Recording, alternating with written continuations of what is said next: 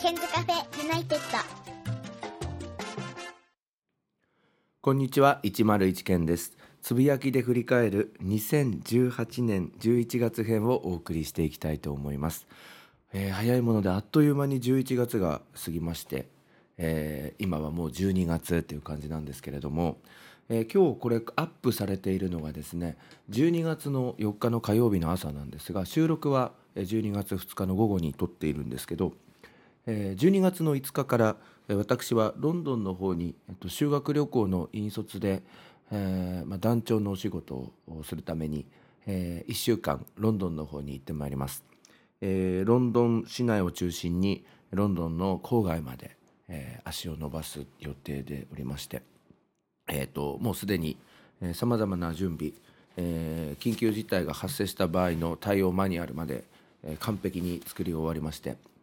あとはですね、えー今週の火曜日、えー今日なんですけどもね12月の4日の午前中に行われます決断式で、えー最後に、えーこの気持ちを表してみんな一致団結していきましょうみたいな、えー話を取り入れようかな、えー入れようかなというようなところです。え今日後半でですねちょっとその辺の、まあ、海外旅行とか興味あるよとか行ったことないよみたいな人に、えーアドバイスができればなと思っています。イギリスのアドバイスもちょっと後半に織り交ぜていこうかなと思っています、えーそれからちょっと体調の方なんですけど目がずっとゴロゴロしていたっていう話があったと思うんですがそちらの方もえー治りました。これもおツイッターのつぶやきの時間経過の中でお伝えできればなと思っております、えー今日はこんな形で、えーやっていきたいと思います。それでは参りましょう。つぶやきで振り返る2018年11月編です。はじめは11月10えー11月1日のつぶやきです、えー三粒子です。えーこれが目のゴロゴロ感だったんですよ。左目のまぶたのところにできた。で言葉を覚えるために三粒子とメモしました。11月1日のつぶやきです、え今日は東京に出張してきました。新橋ですね。久しぶりの新橋。家族でロイヤルパークホテルに泊まって以来でした、え新橋は、えー数年前に家族旅行でえっと夏に、えー日本テレビのすぐ前のところにありますロイヤルパークホテルというところに泊まったことがあるんですけれど、えーそこへ行った時以来だったんですけどね。あの新橋のビザセンターというところがありまして、えーそこでいろいろとちょっと申請をやってきたんですけどセキュリティとかも結構厳しくて書類の提出とかも結構厳しくてあ今思うと大変だったなみたいなもう1ヶ月ぐらいも経つんだななんてちょっと思っていますけれどもね。えー今日は早く帰ってこられたのでプライムニュースを見ています反町さんが話せる時間ほんのわずか BS の頃の方が良かったな、えー BS 富士でプライムニュースというう平日討論番組が、えー放送されて、まあ、今もいるんですけどその時の反町キャスターもっとワシントン特派員とかををやられていた方なんですがこの方がその国会議員の方であるとか研究者の方であるとかそうした方々の考えとか主張を引き出すのがすごく上手で上手なインタビュアーだなぁなんて思って数年、えー夕飯時間ですよね、えー夜の8時から10時まで BS 富士で月曜日から金曜日までプライムニュースっていうのを見ていたんですけれども今年度から、えーフジテレビの地上波のニュースのブランドが変わって全てプライムニュースという名前の中であのプライムニュースイブニングのメインキャスターになったんですよね。でまあ反町さんがその地上波の中でどれだけその BS 時代のパワフルな部分が発揮できるのかななんて思って時々こう仕事を早く終えて帰ってくる時に見るんですけれどやっぱりあの CM の時間が決まっていたりとか全国ネットと東京ローカルの枠が小刻みに切り替わっていたりとかあとは地方局が飛び降り飛び乗りって言って途中の時間から全国ネットで入ってきたり地方に切り替わったりっていうような流れの中あとはスポンサーもいろいろ切り替わる感じで地上波だとなんか反町さんのゆっくりじっくり、えー主張するとか意見も引き出すみたいな、えー時間が取れていなくて本当にどのコメントも一言コメントになっていて残念だななんて思ってるんですよね。えーまあ言い方ちょっとあれなんですがもしかしたら反町さんは BS 向きの方なのかななんてちょっと思ったんですけど、まあ、そんな意見があのツイッターで BS 富士、えーとか反町さんの名前で検索すると出てくるのでもし放送などに興味がある方は、えーぜひ、えーご覧いただきたいと思います。これを毎日23分間やっているということでシックスパッド今も継続してやってるんですがもうお腹の形がめちゃめちゃ変わりました1日23時間あ23時間じゃなくて1日23分間、えーやるようにしています。えーえっと iPhone と連動するアプリもあってなかなかいいなと思っています。今はレベル7でやっておりますけれども先日泊まりに来たユーズもちょっと使ってみたんですが、えー彼はレベルマックス15でやっていたんですけどちょっと力強かったんじゃないかななんて思ってるんですけどね。皆さんシックスパッドなど使っていますでしょうか？11月2日のつぶやきです。朝からみかん狩り柚子狩りです。我が家のみかん職場で評判いいんです。黄色くなる前のみかん好きな人多いみたいなんですよ。ということでまあ色がですねまだ緑っぽいんですけれども今年はものすごくみかんがなっているんですよ。で去年はそれほどなっていなかったのでこれ年によって変わるのかななんて思ってるんですよね。あと柚子も大きくなっていてということで実は今日12月2日もまだまだみかんがなっていて収穫の時期が1ヶ月以上も続いているということなんですよね。ここのところのみかんは霜が降りてきたので、まあ、色も黄色くなっていますし甘みも出てきております。ただまだオレンジ色完璧なオレンジ色っていうところまでいかないので修学旅行から帰ってきたらどんな風になるのかなというのをちょっと楽しみに待ってみたいなと思っています。11月2日のつぶやきです。私にとってポッドキャストの存在って何なんだろうということを考えました。教え子たちが今を懸命に生きている姿を聞きたい時間頑張っている話を聞きたい時間私のいない世界で頑張っている話を聞きたい時間一方出演してくれる教え子たちにとってポッドキャストとはどのような存在なのだろう。今夜は臨床工学技師になったかつての教え子とポッドキャストの収録をさせてもらいました。今夜急にやろうという話になって収録しました。収録中年代の違う教え子で大学生の教え子から LINE が来ました。そろそろポッドキャストやりましょうって。教え子たちにとってのポッドキャスト。もしかすると私に語ることで心の中を整理しているのかな。私を鏡のような存在として語りかけてくれているのかな。だとしたらとても嬉しい。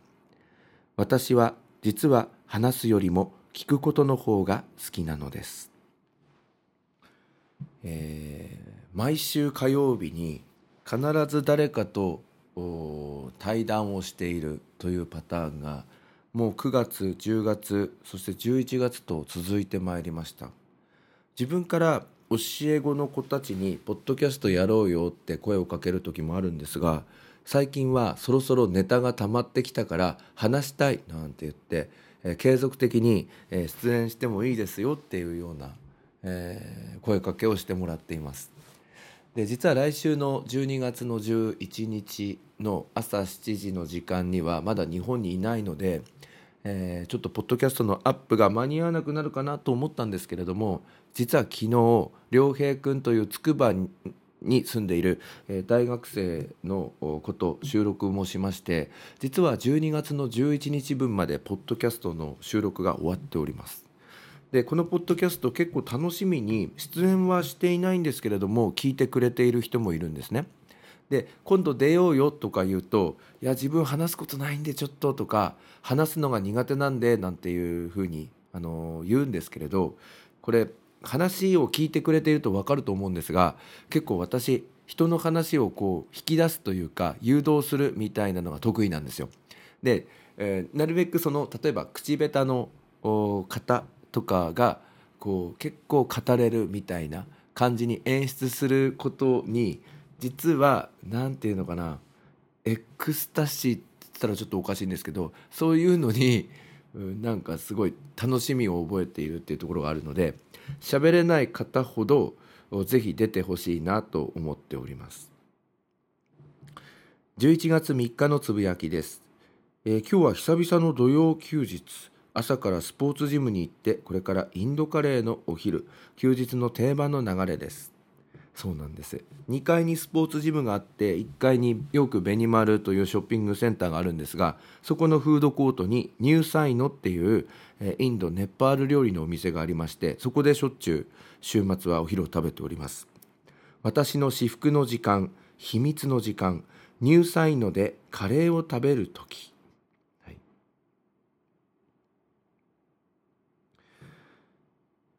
えー、次です。全然これでもうまいじゃんということで、えー、先月はですね高級ウイスキーの話題をたくさん取り上げていたんですが、えー、11月の上旬に初めてサントリーウイスキーの核というのを飲んだんですがこれがめっちゃうまいということに気づきまして最近はほとんど核をハイボールの形にして飲むようになりました。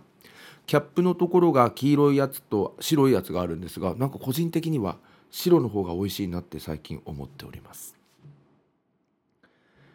11月4日のつぶやきですウェッジウッドのコーヒーをウェッジウッドのマグカップでいただくということで写真入りでえー、載せましたけれども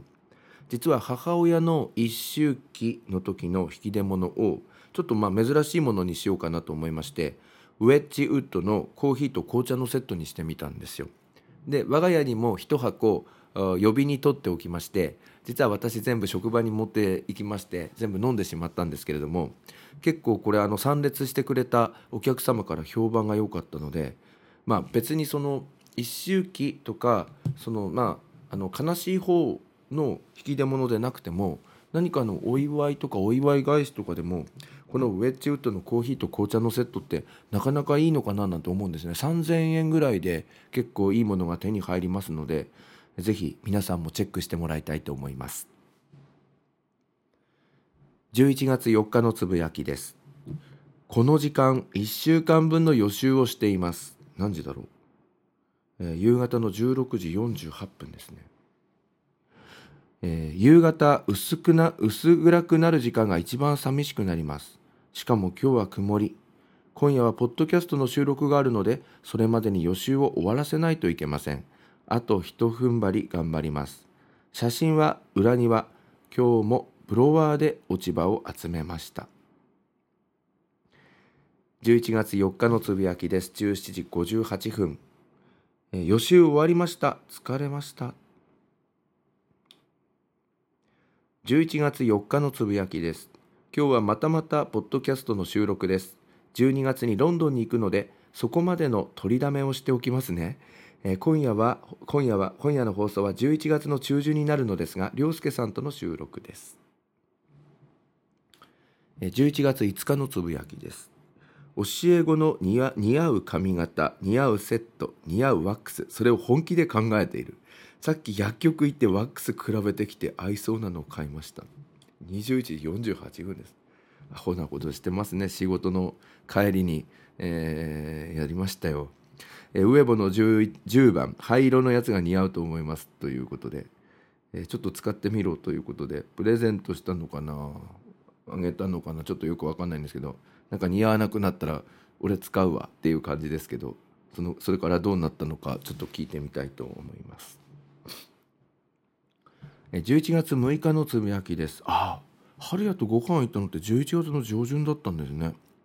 今夜は春屋とご飯食べてきましたよ。ずっと行こうと言っていてやっと行けました。いろいろと話せてよかったです。もう大学4年生、えー、ということで。まあちょっとこの日も目が痛かったんですけれどもせっかくなので行ってまいりました。しゃぶしゃぶ丼亭でした。11月8日のつぶやきです。今夜はいただいてきたフラノのポテトチップスを食べています。美味しい、えー、農協チップスフラノッチっていうやつなんです、えー、ホームページなどにも出ていると思いますのでぜひ、えー、ご覧いただきたいと思います。続きましておなじみ T 先生のつぶやきをリツイートしております。おままごとをしている時男の子4歳が「先生〇〇くんに貸して」って言っているのに貸してくれないと怒りながら言うのでなだめながら「何を貸してほしかったの？フライパン？お野菜かな？教えてくれる?」と聞いたら「お嫁さん」と女の子を指さしたから笑った。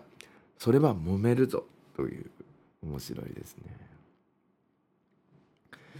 11月9日のつぶやきです。目がなかなか治らない。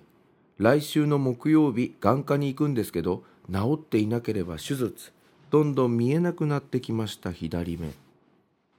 そうなんですよね。結果は後ほど。11月9日のつぶやきです。反省。気づいたら江戸に電話して2時間ぐらいだるがらみしていました。深く反省していません。あこういうことやってたんだ。なんかうっすら覚えてるんですけど何の話してたんだろう。でもねなんか江戸くんが言ってくれてた一つの言葉だけは思い出したんですよ。はっとした。そうか。信用できる大人という存在なんだな。信用できる大人って最近言われるので。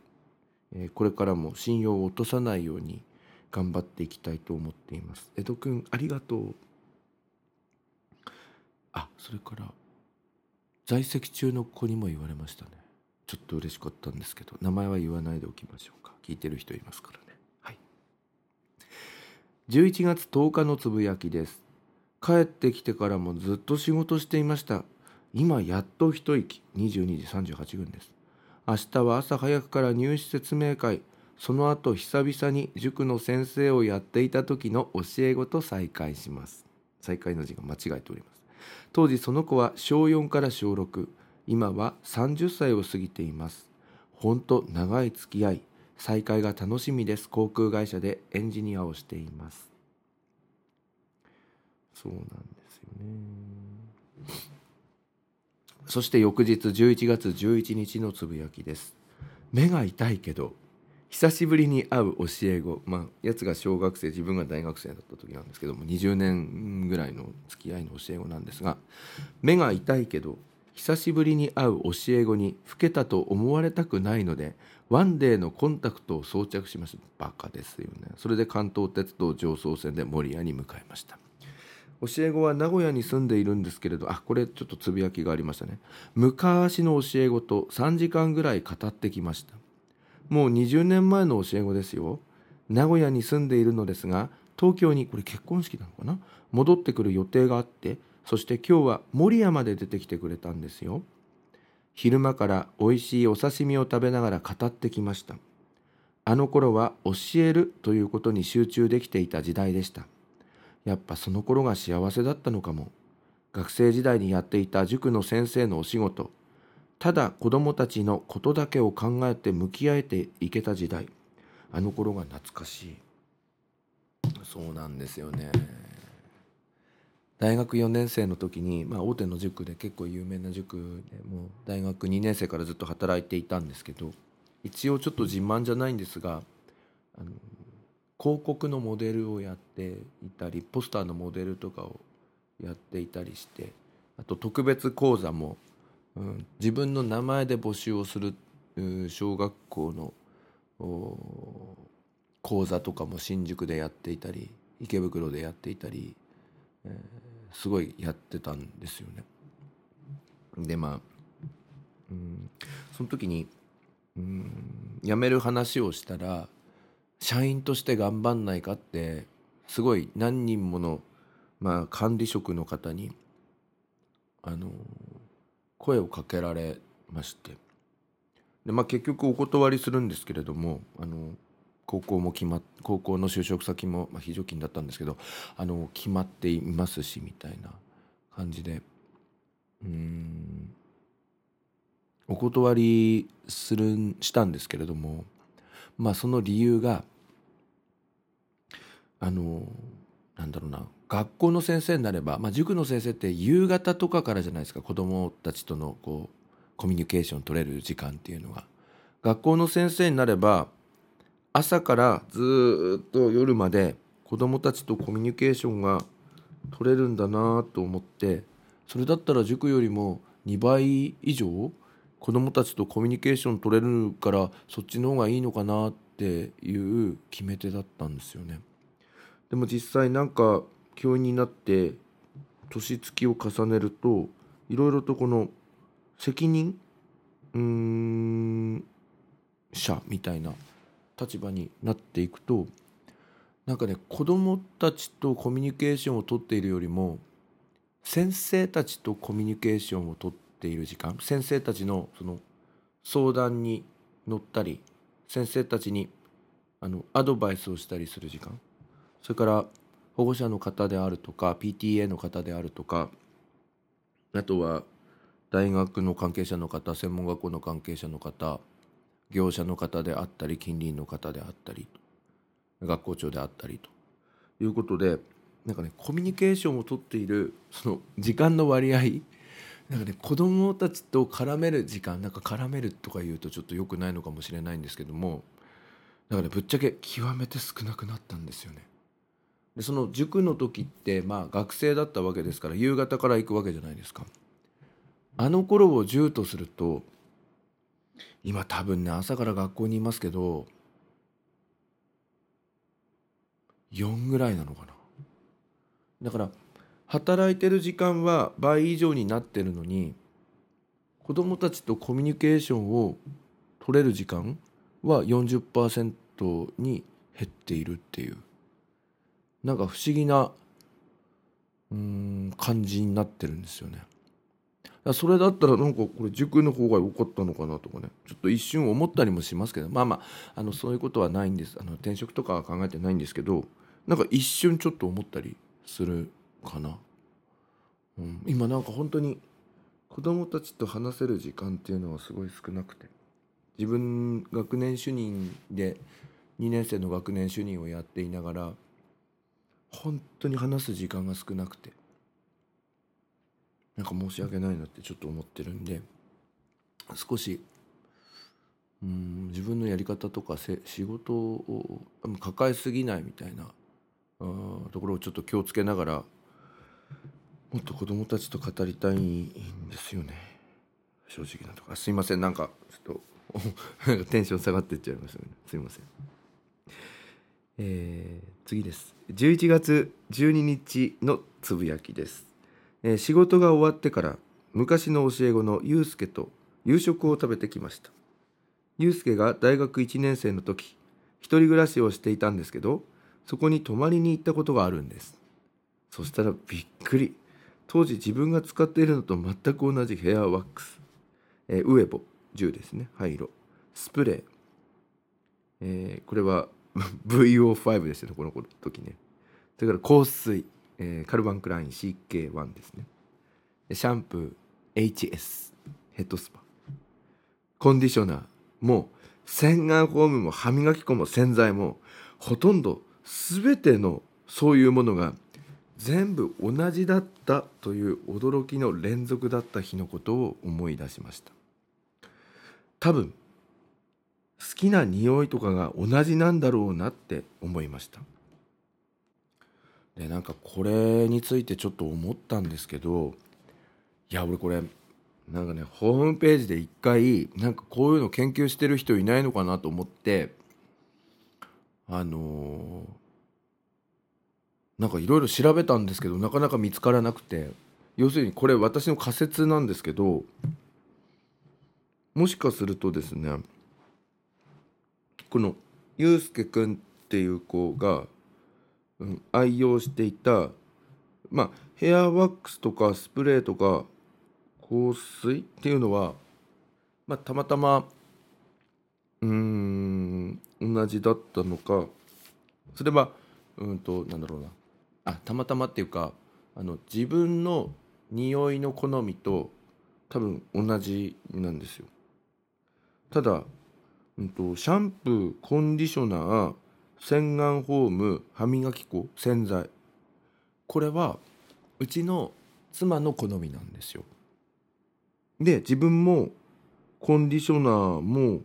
洗顔フォームも髪歯磨き粉も洗剤も買ってきてもらううものを使ってるんですけれどもあいい匂いだなって思ってるんですよ。でそうするといやこれちょっと仮説なんですけどもしかして人はまあ男女とかは特になのかもしれないしいや同じ性別同士でも例えば親友とかそういう関係とかってあるじゃないですか。あれももしかしたら匂いの好みで、引き付け合ってんのかなってちょっと思ったんですよ。でそういううん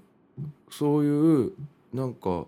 論文とかないのかなみたいな。なんかで多分ねもしかしたらその香水とか整髪料とかだったらうん匂い匂いが明らかでこれいい匂いだなとかこの人の香水きついなみたいなのってあると思うんですけどもともとその人に備わっている体臭体臭っていうとなんか臭い感じがしますがその体の香りっていうといやらしくなりますがなんつうのとにかく体の匂い。それがなんかいい匂いだなとか落ち着く匂いだなみたいなの。うん。なんだろうはっきりは分からなくてもなんとなくその信号をキャッチしながら惹かれ合ってるのかなってちょっと思ってきたんですよ。だからね何て言うのかなもしかしたら本当になんか何言ってんのって感じかもしれませんけれど匂いで引き寄せ合ってんのかもしんないんですよ。例えば男女とかの恋愛もそうだし同性とかだったらやっぱり友情とかあとは先輩後輩で仲いいよみたいなのとかなんか絶対なんかあるかなと思うんですよ。でさっきのそのユうスケの話に戻ると結局ユうスケの匂いの好みと自分の匂いの好みが一緒でユうスケの匂いの好みとうちの妻の匂いの好みも同じだから多分俺とユうスケはなんか匂い学的に ちょっとよく分かんないですけど多分引き付け合ってんのかなみたいな同性のなんていうのそのまあ生なんか教え子だけどだから同性だからまあ年上年下で仲いいみたい。な多分そういうのがあんのかなって最近ちょっと思ってるんですよ。だからなんだろうな卒業生とかでよくこう自分にこう絡んできてくれるやつらとかいるとなんかなんだろうな一回も誰もなんか汗臭とか思ったことないんですよね。一人も。なんかむしろいやわかんないけどだからそれを考えるようになってからなんか落ち着く匂いなのかなとかね。ただそいつの多分ね車とかに乗せてもらったりするじゃないですか。そうするとやっぱり臭く感じなくてなんか落ち着く感じなんですよね。だからそうやってなんだろうな仲いい家の家に泊まりに行くとするじゃないですか教え子にもかかわらず。教え子だけに限らずね。でそうすると大体そういう家はなんか落ち着く匂いなんですよ。だから俺人ん家に泊まって爆睡するっていうすごい13時間ぐらい寝ちゃうみたいな。泊まりに来たのに語んないで人ん家の布団で寝ちゃうみたいな。多分あれは多分その匂い学的に何かあるのかなってちょっと思ったりするんですよね。でもうちょっと幅広げていくとまあ最近の話じゃないんですけどなんか学生の頃とかに「あの子なんかいい香りするんだよね」みたいななんか友達があのー言ってきてたんですよずっと。なんか近くにいるとなんか幸せな、うん、なんか香りがするんだよねみたいななんか幸せな気分になる匂いするんだよねみたいななんか言ってきた友達がいたんですけど俺はむしろくすくすあそういうこと言っちゃダメだね。俺はむしろやば。ねそれもダメですよね。俺はむしろ、うん、スパイシーって思って。スパイシーつかなんか頭痛くなっちゃう感じ。なんかもうあなんかなんか体の香りと香水が混ざっててなんかなんか化学反応を起こしてねみたいな。なんかそういう感じだからなんか香水きついというかなんか頭痛くなっちゃうみたいなそういうのはありましたよねだから人によってその匂いの好みとかそういうのってもしかしたらもっとその奥のところでいろいろな信号が反応しているのかななんてちょっとこの思ったんですよね。なんかそれの一つの大きな例がまあユースケが全部同じだったっていうのがあるんですけどね。どうなんでしょうかね。はい。そしてユースケ君とは11月の12日にえー、っとあそこ行きました。家康つくばの近くのコナズコーヒー。初めて行ったんですけれども美味しかったですね、えー、今日のお店美味しかったです私はロコモコにしましたあと最後にパンケーキ美味しかったです11月13日のつぶやきです。10月に受けた健康診断の結果が返ってきました。胃にポリープがあるようなんです。胃の入り口のところ考えてみればこの数年いろいろありすぎていましたからポリープとかもできやすくなっているのかなと思いました。左目も良くならないしなんか体に来ているって感じですね、えー、ちょっとこのポリープの件はまあ経過観察っていうふうには出ているんですがちょうどですねうちの父がそのがんがんを発症した位置と同じなんですよ。あの食道と胃をこうつなぐ場所。そこにうちの父親がんのがんがこうできてそこから広がっていったっていうところがあるのでもうなんかこのつぶやきをしたところなんかうちの妹から、まあ、東京に住んでいる一つ下の妹からガンガン LINE が来てまして早く健康し早く医者行けよみたいな。早く胃カメラやれよってずっと来ていてなんかそれだけ心配してくれてるのかなともちょっと思うんですけど。まあ修学旅行から帰ってきてうん1月かな。1月にちょっと胃カメラを飲めれば飲んでみようかなと思います。11月13日のつぶやきです、えー、庭仕事を終えてちょっと遅めの朝食を食べた。え今日は、えー、娘とランチに行く予定を立てていたのですが友達と遊ぶことになりまして一人ぼっちの一日となりました。これ県民の日なので学校はお休みなんですね。民間企業の皆様交換庁の皆様申し訳ございません。学校はなぜか県民の日なぜかっていうかお休みなんです。ただ一人ぼっちの一日になりました。もう少し庭仕事やろうかな。思えば去年の県民の日も庭仕事していたな昨年はですねこの時にはもうもみじが真っ赤になっていてでしかももみじの葉っぱも落ちていてそれを燃やしていたところに投資信託の会社の営業マンが煙の中から現れて「おー!」ってこういうふうにびっくり、したあの経験があるんですけれどもね。はい、11月13日のつぶやきです。この時間ロンドンのお土産のことを検討しています。仕事の中でさまざまな方にバックアップしてもらっている旅なので、えその方々にもお土産を買ってきたいのです。現地で買っている余裕はないから毎日カタログショッピングをしていますが、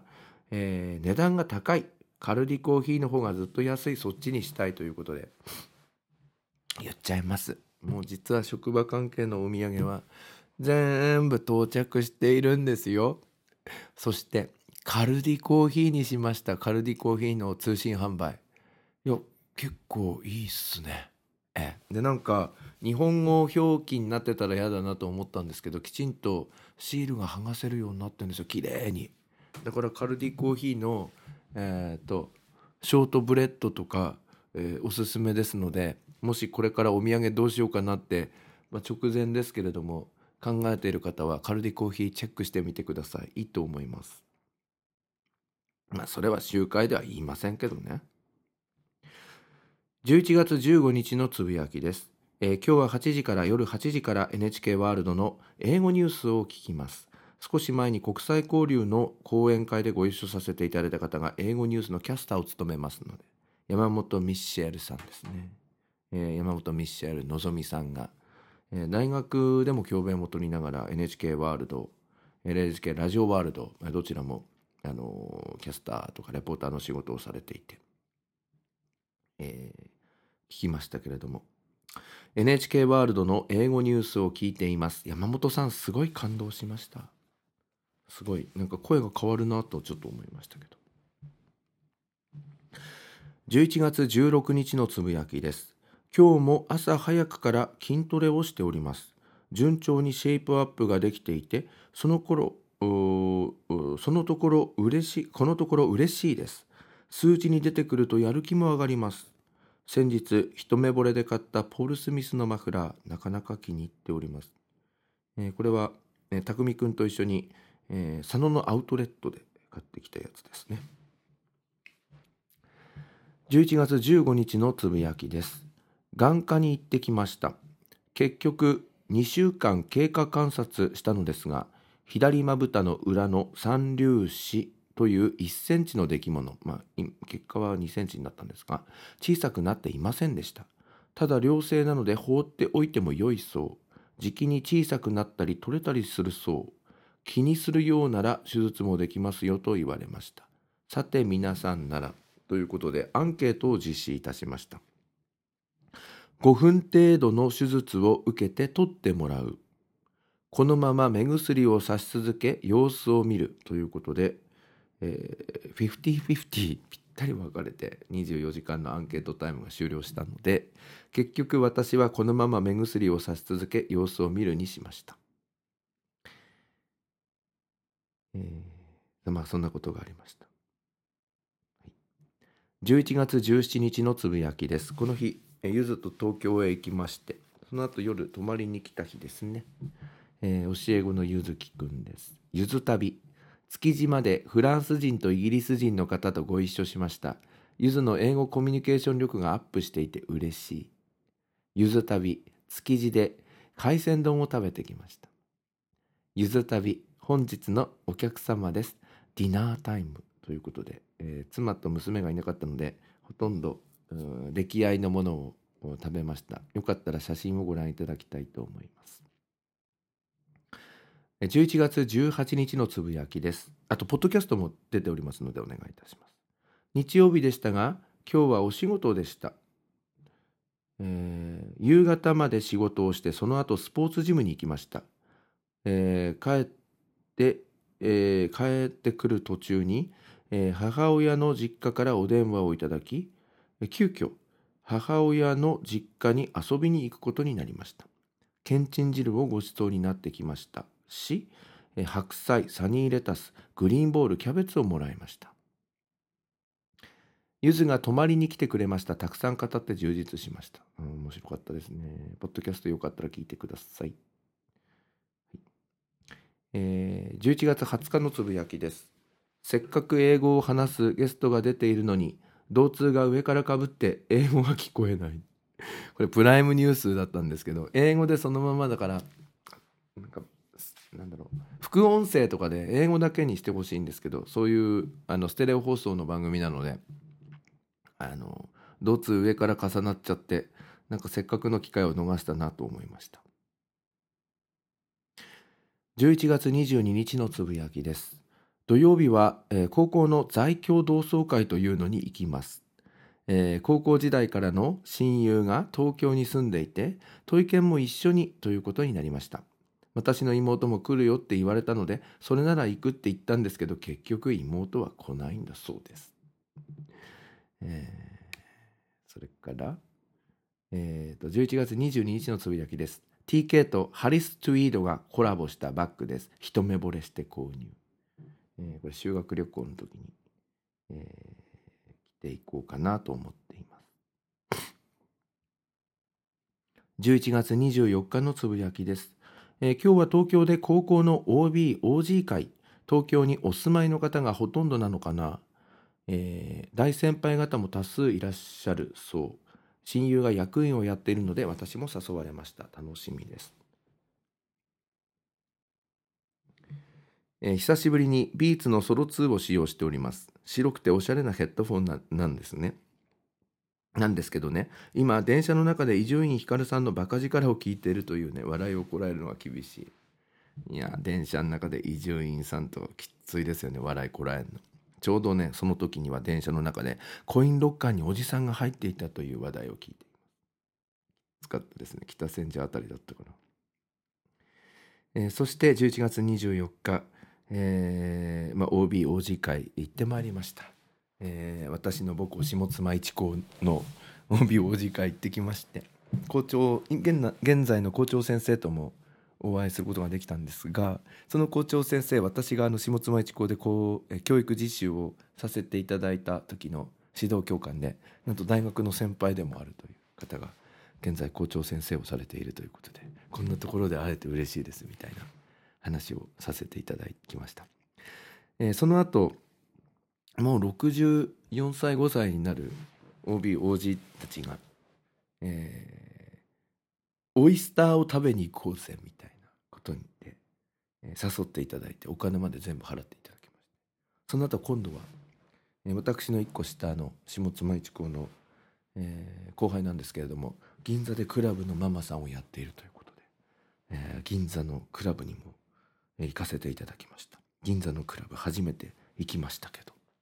そしてほろ酔い気分で、えー守谷に戻ってきまして福島を電話で呼び出してそれから、えーまたおでんを食べました。でまた帰りの TX は来週火曜日にアップされるゆずの会を聞いています、えーマスター聞いてたんでしょうね。チンコが挟まれた話を ビーツで聞いて今笑いをこらえるの厳しい。結構笑ってしまいます。はい。えー11月24日のつぶやきです。初々しいカップルが電車乗っている様子を見ていていいなぁとか思う。いいですよね。なんか電車でうんとね先に彼女か彼氏が降りて行ったんですけれどこれ降りる時どうするんだろうなと思って自分の斜め前だったんですよその2人。これチューしちゃうのかなとかなんかちょっと思って見てたんですけどただ手を振ってバイバイっつって帰って可愛いなとかちょっと思いましたけどね。関東鉄道上層線でございます、えー11月25日イギリスの話いろいろメモがあります。バスの使い方お風呂ですね。イギリス英語アメリカ英語、えー会話のポイントチップのこと液体物の袋。ミュージカルスタンディングオベーション。落ち葉を集めている。これちょっと関係ありませんけど。11月25日のつぶやきです。週末のほとんどが庭仕事。以前占い師の方に今年は自然と向かい合ってみてくださいと言われたんですけど向かい合いすぎだろう。午前中スポーツジムに行こうとしたんだけど筑波マラソンのために通行止めになっていたので午後から行きます。イギリスのまとめもいい感じで進んでおります、えーそうなんです。ちょっとなんかうん悲しい、えーつぶやきをちょっとご紹介したいと思います。11月25日のつぶやきです。目の前で起こっていることは全て現実。辛いことがあった時自分はこの言葉を自分に言い聞かせて乗り越えてきました。自分を鼓舞する鼓舞できる言葉です。結構これ残酷な、まあ、自分が考えた言葉なんですが残酷な言葉だなとちょっと思っているんですがうん逃げちゃダメ。この辛い現実から逃げちゃダメって思う時にこの言葉を思い出してインスパイアするという、えーことをまあ自分に言い聞かせております。11月27日のつぶやきです、えー今日は市役所で下水道の受益者負担の説明を受けてきました、えー土地の大きさによって負担金が変わるらしく我が家の場合土地が広いためかっこ3100平方メートル100万円近い負担額になるそうです。頑張ってお仕事しなきゃ。来年の6月に一括でお支払いします。頑張ってお仕事しなくちゃ。結構なんか家をこう切り盛りするようになって思ったことなんですけど金かかんですよね。大変ですよ。金かかって。えー、11月27日のつぶやきです立てる米と書いて劉備初めてこの表現聞きました立方メートルのことのようですえー、こちらはちょっと仕事のことを英語で遠回しにつぶやいております。I'm just waiting for it being approved. 承認されるのをただ待っているだけって書いてありますけどね。えー、11月28日のつぶやきです。え今夜は職場の方にいただいたお麩を使った煮物です。美味しい。えー、本当美味しかったですね。ありがとうございました。えー、11月29日のつぶやきです。先ほど卒業生からメッセージをいただきました。髪型に年齢は関係ないです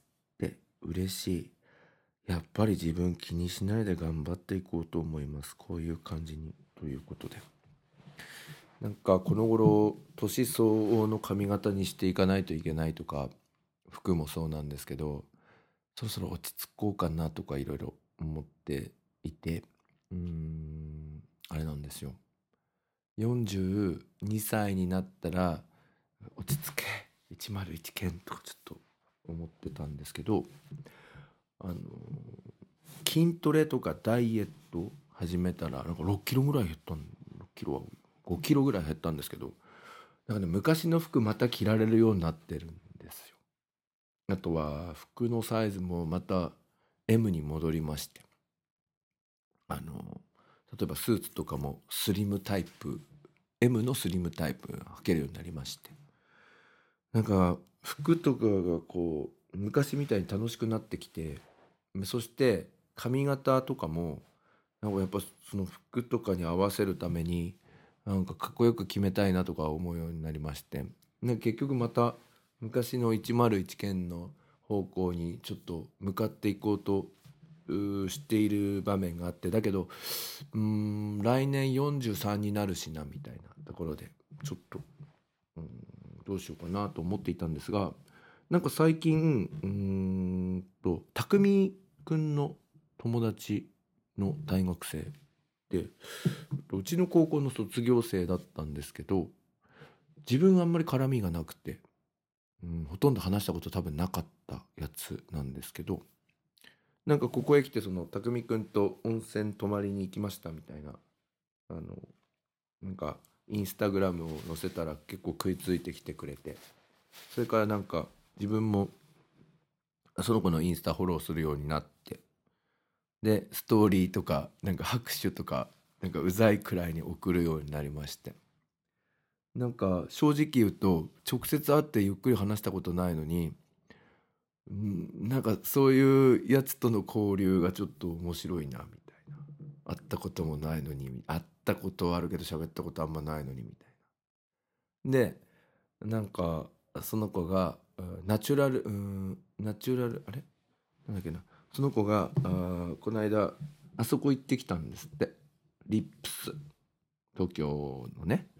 でスパイラルパーマをかけてきてみたいなのがあのインスタのストーリーに、えー、出てきて。で結構かっこいい感じだったのでかっこいいなと思ってて。でリップスは実は今自分の今の髪型？えっともうこの形にしたのは夏休みオーストラリアから帰ってきてからずっとこれでやってるんですけれども。えー、とやっぱりリップスのスタイリストの方の髪型のカタログを筑波の美容師さんに、えー、見せてこんな感じでっていうやつがあるんですよ実は。でなんかそれにだんだんこう近づいてきたので、えーと、やっぱりちょっと伸ばしてみてそれからもうちょっとこのうん自分の理想に近づけるように頑張ろうかなとかちょっといろいろ思っている中で、えー、なんかそういう温かい言葉を温かい言葉をかけて、えー、くれたのでうんとそうなんですよ。え、そうなんだよね。だからちょっとまたちょっと頑張ろうかなと思ってましてちょっとロンドンから帰ってきたら、うんと、髪をちゃんともう一回切ってパーマをかけてみようかなってちょっと思っているところです。そして目のお話です。えー、11月29日朝8時51分。出張前に緊急で目から三粒子を摘出してもらいました。2センチもあったんです大きさ。麻酔をしてもらって痛みもなくきれいに取り出してもらいました。まぶたの裏にあった2センチくらいのものですっきりしました、眼科のお医者様がせっかくだから写真撮ってみてください。こんなでかいの見たの初めてですって言われたんですけど。これが目の中に入っていたんです。今思今見てもキモって感じなんですけどよかったら私のツイッター11月29日あたりを見ていただきたいと思います。気持ち悪はい。そして同じ日夜。えー、今日他校も今日他校の先生方が参加している研究会で発表させてもらいました。会の責任者の方に発表がうまいと褒められました。その他、いろいろな学校の先生方が発表の感想を伝えに来てくれました。そんな中、今から15年以上も前に一緒に研究発表した同じ年代の方が挨拶にしてくれ、挨拶に来てくれたんです。そうなんです。当時、若い感じでイケイケだったお兄ちゃん先生がおじさんになって、抜群の進学校でバリバリやっている話を聞いて、多分茨城県で1位2位の学校聞いて年月の経過を感じました。浦島太郎の気分でした。今自分の中では若さを取り戻すことに一生懸命なんですけど1年、えー、年相応っていうものも大事なのかなって思いました。時が過ぎるの早い。そうなんですよ。向こうは分かってくれたんですよ。101先生ですよね。みたいな。ご無沙汰してます。やっぱり挨拶あの発表とか変わりませんね。みたいな。でも俺は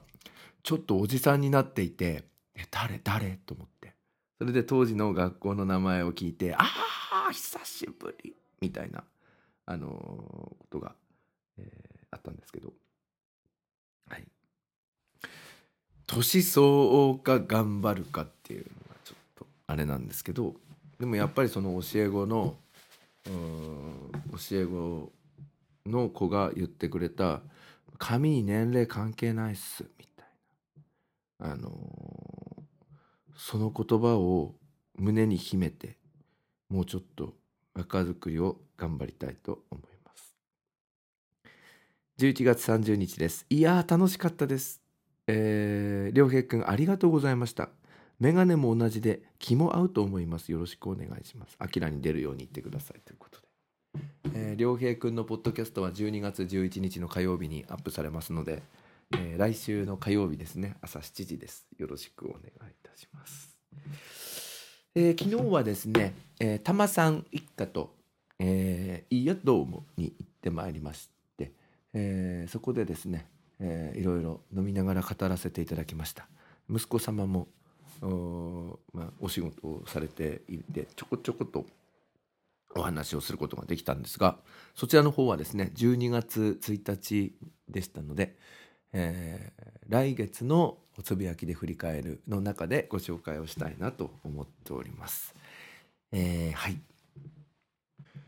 えー、それからですね、えー、冒頭でもお話ししましたがいよいよ来週の中頃からロンドンに行くんですけれども、えーと、昨日ですね、え、ちょっと集会をやらせていただきまして、え、そこで、えー、ちょっとアドバイスを生徒にしたんですよね。で皆さんも海外旅行とか行かれる時に、えー、ちょっとポイントをまあこれよくあの国際交流の講演でも使っているやつなんですけれども、えー、あなたの旅のテーマは何ですか？それぞれにそれぞれのテーマがあって良いと思います。テーマを持って過ごすと楽しさ倍増ということで自分だけの密かなテーマを持ってくださいと。英語、サービス、芸術、歴史、ホテル、看板、車、お店の陳列、空気、空、建築物、植物食べ物香りファッション日本との違い何でもよい。五感をフルに使ってイギリスを体験してほしい。ちなみに今回私のですねこの密かな楽しみテーマはイギリス人ヨーロッパ人の靴をチェックするということとアウタージャケットとか、えーそういうやつコートとかそういうのをちょっとチェックしてこようかなと思っております、えーそしてコミュニケーションを円滑にするステップということでえー STEP Smile Thank you Excuse me please これを大事に使ってくださいということですね Thank you, excuse me, sorry, tea please, coffee please, no thank you. No だけじゃなくて no thank you. Good morning, hello, good evening, good night, hi, hi, how are you? Good, thank you. Go ahead, after you, which floor? You're welcome. No worries. I'm just looking, thank you. Do you have sweets? Do you have biscuits? I'm looking for. I will take it. How much is it? This one, please. Two, da, da, da, da, please. Stop here, please. Uh, does this bus go to da, da, da, da? Please tell me the way to da, da, da, da. I'd like to go to Hyde Park. Excuse me, uh, where is Hyde Park? Please tell me the way to the underground. Uh, could you tell me where the money exchange is?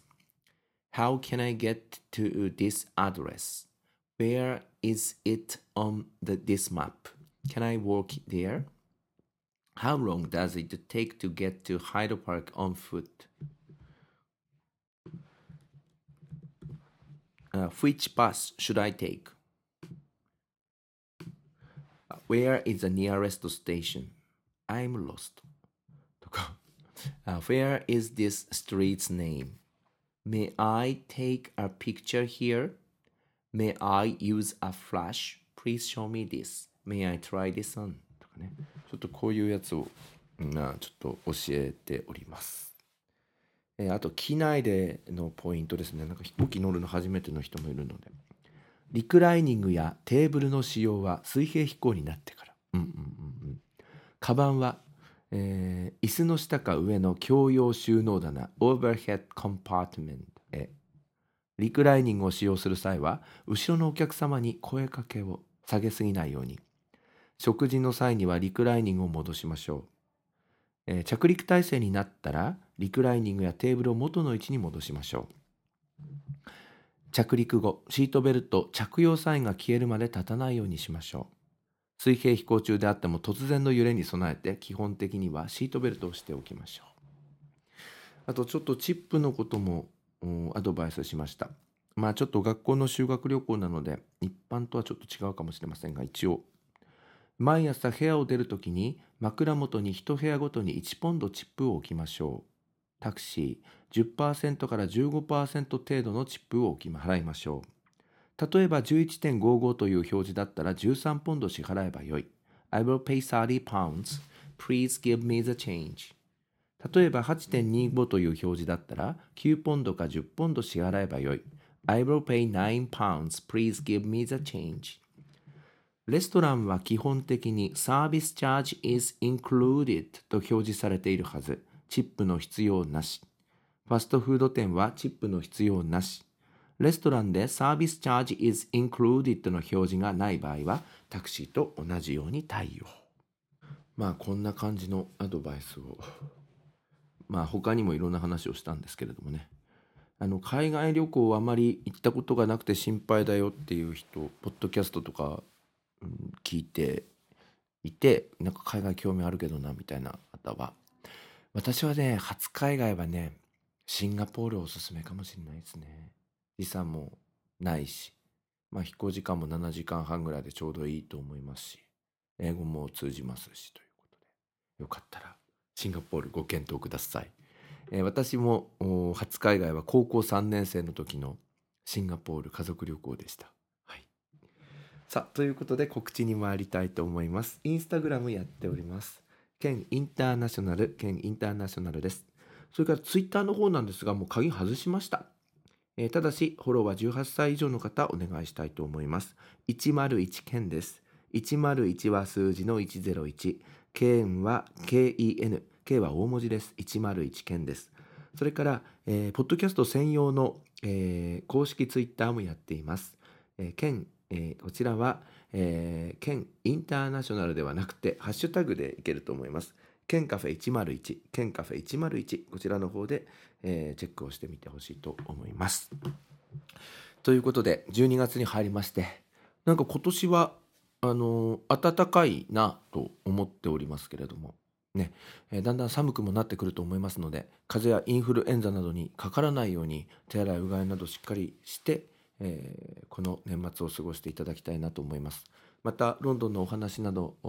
できる機会がありましたら一人トークの中でもやっていきたいなと思っています。それからまた帰りましたらゲストの方にもじゃんじゃん出ていただこうかなと思っております。ので、えーぜひ、えーお楽しみにしていただきのと、えーゲストの方、えーご出演よろしくお願いいたします。ここまでお聞きいただきましてありがとうございました。で101ケンさんに代わってケンズカフェユナイテッドからのお知らせです。この番組では現在リスナーを募集しています。iTunes ストアにあります検索バーにケンズカフェユナイテッドと英語で入れて検索してみてください。無料でダウンロードすることができます。iPod などに入れてぜひお楽しみください。いつでもどこでも何度でも